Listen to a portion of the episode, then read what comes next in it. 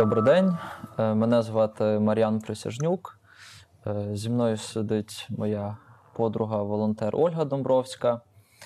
Е, Причина, чому ми тут сьогодні, ми хотіли вам розповісти про мій проект спільно з Ганною Зуєвою, Лідією Жгир і Юрієм Біликом про фотопроект, який носить назву Жива пам'ять.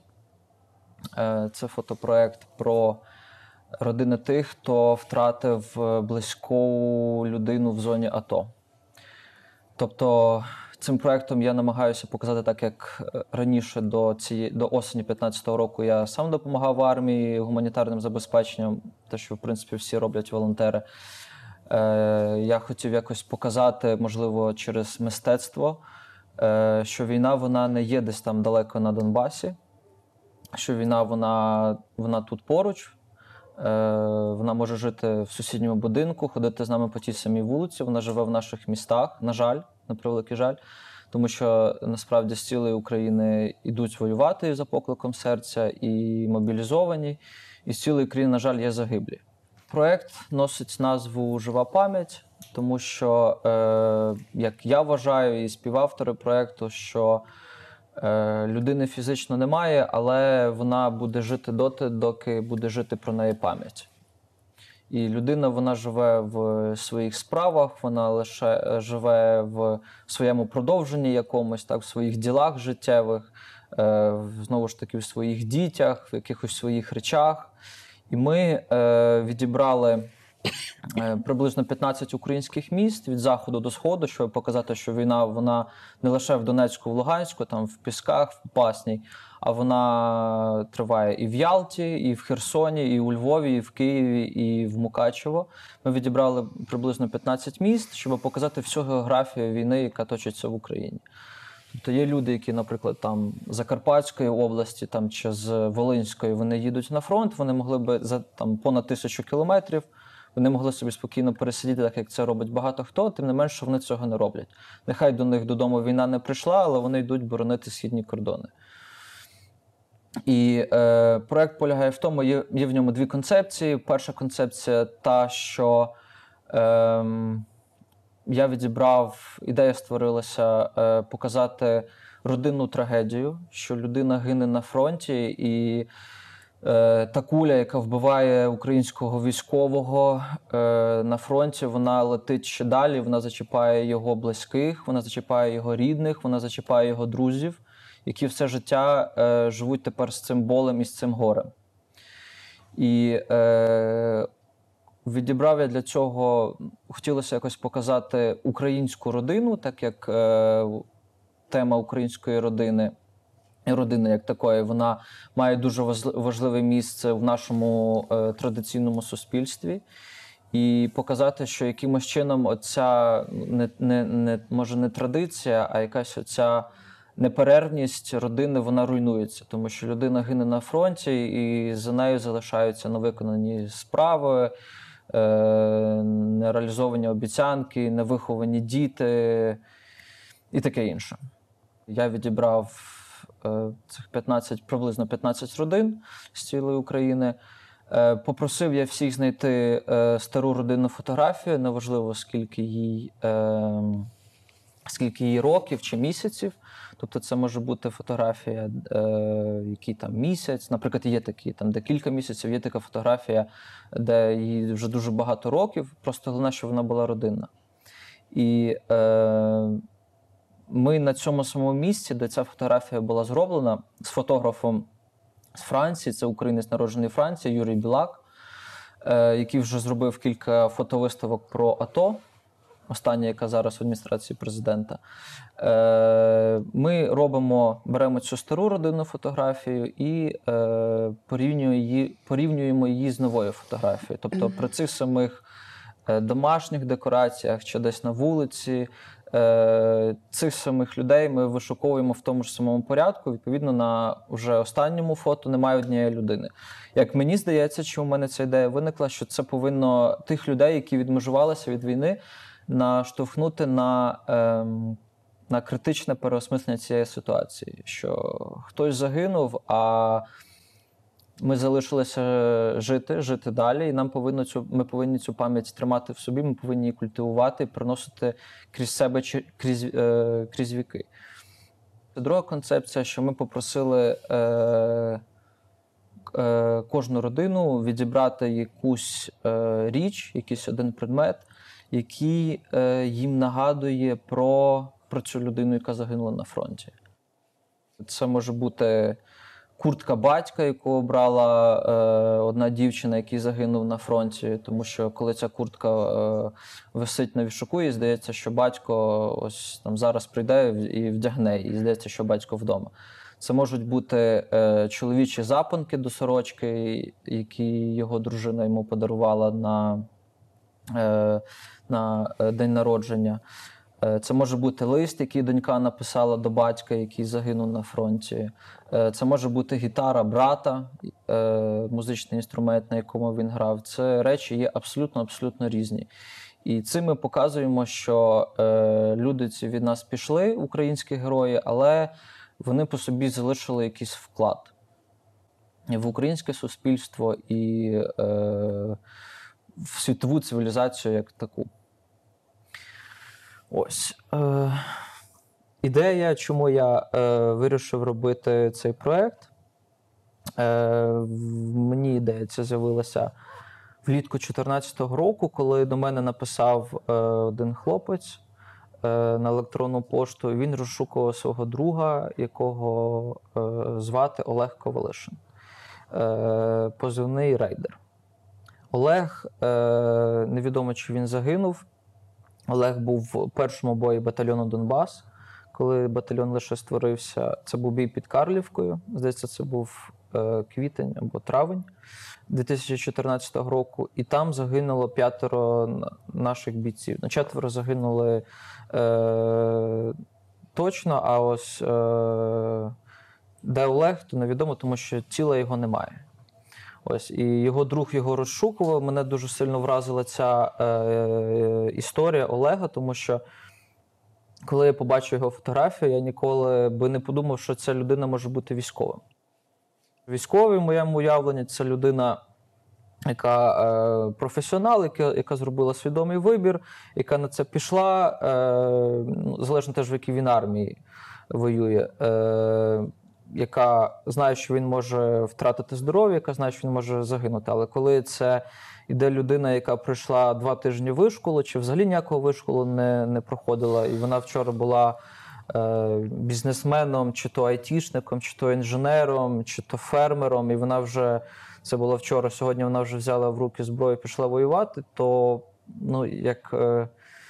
Не знаю, мені це в голову досі не вкладається. І мене дуже вразила ця е, історія Олега Ковалишина е, з Києва, тому що його друг мені написав, що е, Олег він редагував там близько 20 тисяч статей в українській Вікіпедії.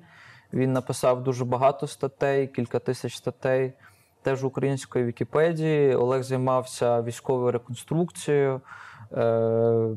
Він дуже любив е, середньовічні бої, середньовічні костюми, сам їздив неодноразово на подібні фестивалі. І я би з фотографій, це коли людина така досить худорлявої статури в окулярах, таких з, великих, з великим мінусом. Я би ніколи не подумав, що це може бути військовий. Тим не менше, така людина змогла сидіти в Києві в квартирі, і вона пішла на фронт воювати. Де Олег е, не знає досі ніхто, тому що під Карлівкою, як говориться, п'ятеро е, людей якби загинуло, але чотири загиблі відомі, а де тіло Олега невідомо. Потім, коли війна розгорілася і е, вже число жертв росло в геометричній прогресії, досі я не знаю, яке, яке точне число, тому що офіційне число одне, неофіційне інше. І почали траплятися історії, коли знову ж таки подібні, коли я там чув, що десь загинув викладач, десь там загинув е, меценат, десь там загинув там вчитель, десь загинув інженер, економіст. Я е, якби мене це дуже сильно вжахало. Там чи студенти загинули, чи там хлопці, які мали по 18 років, мене це жахало. Тому що ці люди вони ще скільки всього могли би е, могли би зробити для нашої країни і взагалі для світу як такого. Тобто ці люди, як правило, коли вже я познайомився з їхніми е, родинами, з їхніми особистими історіями, як правило, це були наскільки світлі люди, що ну, вони би насправді мухи би не образили. І вони були такі, це не були військові, там. Одна чи дві родини лише це були е, власне військові, які загинули на фронті. Решта всі це не були військові. Вони займалися кожен хто чим. Потім через знайомих волонтерів, через е, інтернет я почав шукати е, такі історії, про які хотілося мені би розказати світу і розказати би Україні. Розказати Україні, тому що, як я вже говорив, люди відмежувалися від війни, багато хто. А розказати про це в світі, е, що тут насправді відбувається, тому що дуже тяжко достукатися до наших е, потенційних там чи теперішніх союзників в Європейському Союзі та за океаном, тому що про Україну мало хто цікавиться. Якщо знають, чують Україну, то розуміють, що там війна, корупція та е, бідність. Тим паче, що від України зараз вже дуже сильно в світі втомилися, і інформації як такої немає зараз, принаймні. А теж інформація, яка є, то вона дуже часто перекручена, е, подається там через російські Здабрюється пропаганда російська. Так, е, якби журналістами їх тяжко назвати, пропагандистські ресурси, такі як Спутник ТВ, такі як Russia Today.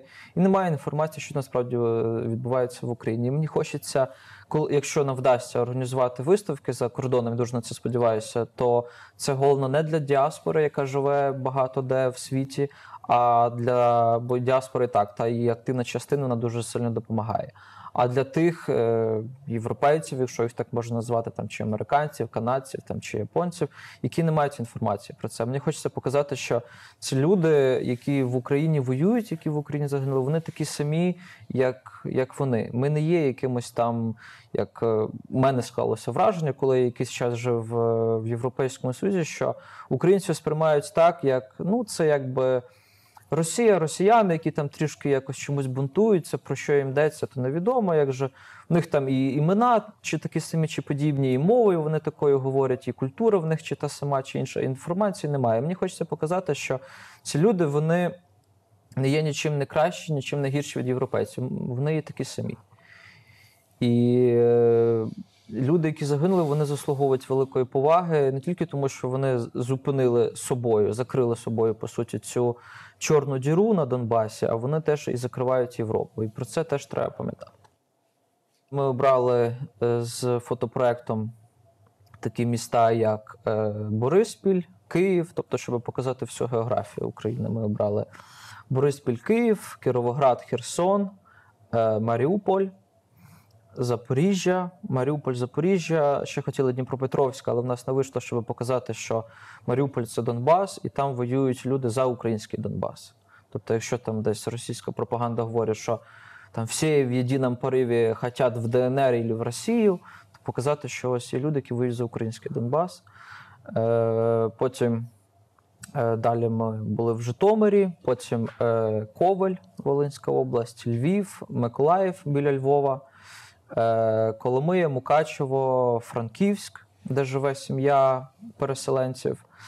Е, і, власне, батько Лесі, з якою я спілкувався, він теж загинув в цьому бої під Карлівкою, батальйон Донбас. Після Франківська ми були в Вінниці і закінчили ми в Одесі. Е, Дуже мені хотілося показати саме місто Одесу в проєкті, тому що Одеса місто, яке є дуже знане в світі, і багато хто навіть вони можуть не знати, що таке Україна, ідея Україна, але вони десь, напевно, що чули таке місто, як Одеса. Можуть не чути, напевно, що Київ, але знають, де це Одеса. Мені хотілося показати, що знову ж таки на противагу тій російській пропаганді, ті російській брехні, що є люди, які е, воюють, воювали і, на жаль, загинули за саме за українську Одесу. І це історія. Слави Кирилова, який був е, воював в лавах батальйону Азов. Е, рік тому е, він загинув, 15 лютого були роковини його загибелі. Він загинув під час Широкінської операції. Так? Так. Ось, може, Ольгу, ти розкажеш трішки про славу, а я потім ще додам. Познакомились мы с ним в тот момент, когда после аннексии Крыма организовывались блокпосты, которые охраняли Одессу а, от, ну, условно говоря, наступления возможного. А, И если бы не тот момент, если бы не то время, а, когда громада, когда общественность показала, что нам не нужен русский мир, что мы Украина, и мы не пропустим сюда флаги другой страны и варваров из другой страны, то возможно, что все бы началось у нас, а- а не на Донбассе, потому что Крым все-таки ближе к нам. А, И вот в это время, когда организовывались э, блокпосты, когда все неравнодушные люди откликнулись, э, их было очень много. Э, Неожиданно, неожиданно для меня много. Я занималась координацией, а Слава участвовал и находился на блокпостах. Вот тогда, собственно, я узнала, кто, кто это, что это за человек, и а, всегда мы все восхищались и удивлялись его отзывчивости, широте его души и его бесконечной доброте. Этот человек был абсолютно не агрессивным, его не- невозможно было вывести из себя. А, И при этом он всегда был сильным и э, способным защитить всех и в любую минуту, очень быстро и очень оперативно. На войну он ушел тихо и незаметно. Об этом практически никто не знал. А, Об этом узнали только тогда, когда Слава позвонил и сказал, что он уже в тренировочном лагере в Киеве. Слава с папой занимался бизнесом, и э, динамика была очень положительной. Он был обеспеченным, э, успешным человеком. Э, Просто он не мог оставаться в стороне, э, когда возникла угроза оккупации страны. И э, он полностью от всего отказался, полностью все бросил и э, с головой ушел в в то, чтобы защищать э, свой город, свою семью, своих близких. А Почему я откликнулась э, на этот проект? Почему я считаю, что это очень важно? Потому что действительно очень многие люди а, живут так, как будто бы ничего не происходит. Они строят планы, они ни в чем себе не отказывают, э, уходят защищать нашу землю, наши лучшие люди. Это неравнодушные, искренние, добрые люди, которые не могут остаться в стороне от чужой беды. Это люди с высшим образованием, это интеллигентные, воспитанные, лучшие представители нашей страны.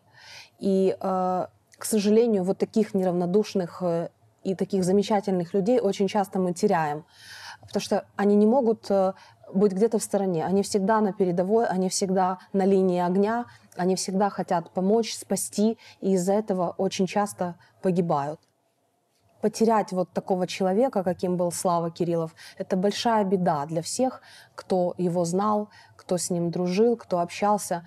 А для семьи и для сына, вот который, например, остался у Славы, это невыносимая, невосполнимая потеря, боль от которой не притупится с годами. Это происходит именно потому, почему все люди, э, казалось бы, такие одинаковые с одинаковыми историями, потому что э, именно э, неравнодушные, именно искренние, именно люди с чистым сердцем, они э, перечеркивают все, что было. Для них не важно, каких достижений они могут лишиться за это время, что они могут потерять. Они не могут остаться в стороне от беды общей. И они всегда говорят, кто, если не мы. Так, так. Я погоджуюся, що багато хто дійсно вважав, хто, якщо не, е, хто, якщо не я. І е, часто, наприклад, е, теж від родичів чую таку фразу: я ж не буду сидіти вдома в себе там, чи то в Маріуполі, чи то в Одесі, чи в Києві, допоки мені в двері чи моїм е, родичам постукають якісь там ці головорізи з ДНР ЛНР, так званих. І е, цей проект я хотів ще. Я хотів ще залучити, сподіваюся, що нам таки вдасться це зробити. Частково ми вже це зробили. Е, родини з окупованих територій українських з Донецької, Луганської області і з Криму. Чому? Тому що мені хочеться показати перше, те, що війна почалася фактично збройна війна, почалася ще в Криму, де загинуло двоє наших військових, причому один з них, який був етнічним росіянином. І досі там е, є великий тиск окупаційних е, влад Російської Федерації на кримсько-татарський народ. І мені хотілося показати, що перші жертви вони були там, і е, українські військові загинули за український Крим. Я повністю з тобою погоджуюся, хоча я не знав е, з героїв проекту, я не знав нікого, окрім Василя Кіндрацького, який був в батальйоні УН, родину якого ми фотографували в Миколаєві біля Львова. Е, але коли ось ти розповідаєш про славу, коли я чув історії від е, родичів, і в мене склалося враження, що е, ці люди вони всі були якби на, на одних частотах. Їхні думки, їхні пориви якимось чином перегукувалися. Коли ми чули історії і в Херсоні, і в Одесі, і в Маріуполі, і, і в Львові, і в Луцьку, ці люди вони таке склалося враження, що вони ніби змовилися, і вони всі в один момент просто пішли туди воювати. Тому що коли родичі про них розповідають, вони в той чи інший спосіб робили ті одні і ті ж речі. Зараз Юрій Білак власне обробляє ці фотографії. Ми шукаємо е, кошти і займаємося зараз логістикою, щоб організувати виставки.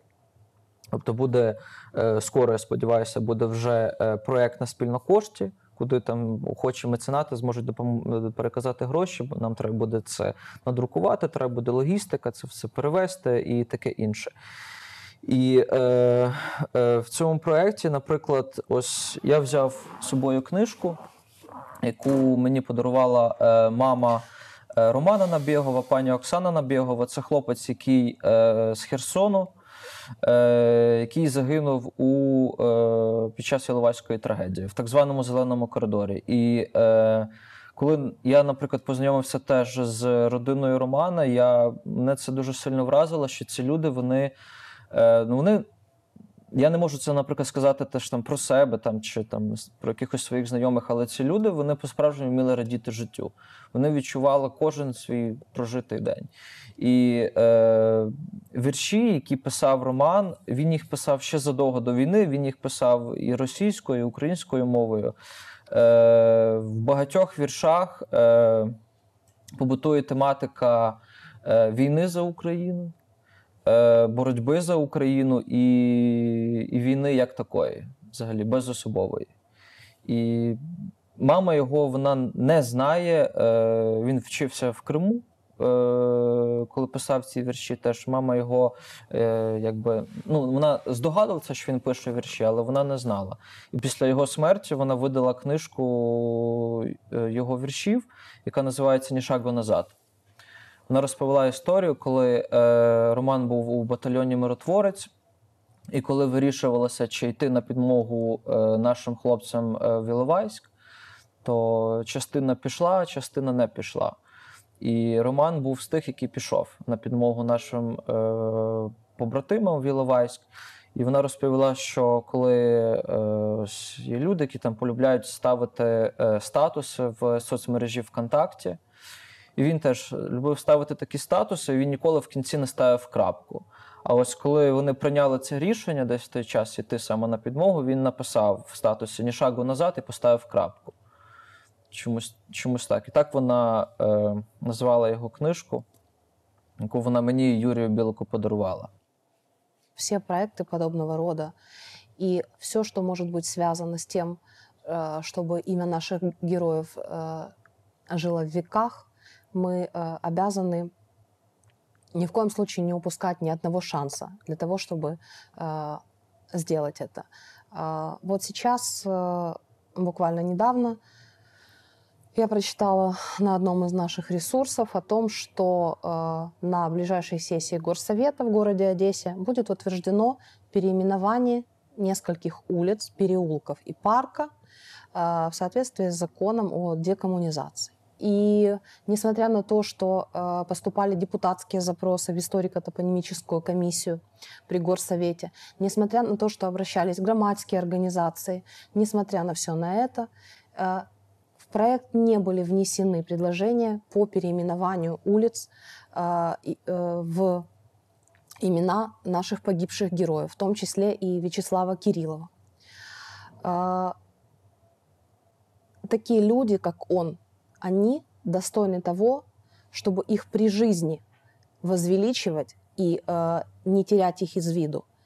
А учитывая то, какой героической смертью погиб этот человек и его побратимы, а, я считаю, что это вопиющая несправедливость. И э, этого быть не должно. Но в нашем Одесском горсовете, и в частности с конкретно вот этой комиссией историко-топонимической, почему-то до сих пор сделать невозможно ничего. Та як мені е, розказали е, родичі Слави Кирилова, що е, троє хлопців з батальйону Азов з Одеси загинули, Да. і їхніми е, іменами хочуть назвати вулицю в Одесі. Саме Слави Кирилова це е, якби вулиця, яка зараз носить назву Піонерська. І якби я так зрозумів, що місцева влада, вона всяко, як тільки може, затягує, саботує цей процес. Насправді їм вони напевне, що не зацікавлені, щоб вулиця назв... носила назву Кирилова. Вони мов би історична назва Піонерська. Ну що, вона ж завжди була Нет, Піонерська. они переименовывают пионерскую, но совершенно другим именем ее называют. Ага. Лишь бы только не... То есть вот этого участка нашей истории нынешней, Мгм. которая творится сейчас, да, которая создается сейчас, когда за нашу независимость и свободу погибают наши ребята там, они э, просто ее не хотят видеть. Так. И ре- вот речь идет конкретно о представителях этой комиссии, которые занимаются переименованием улиц.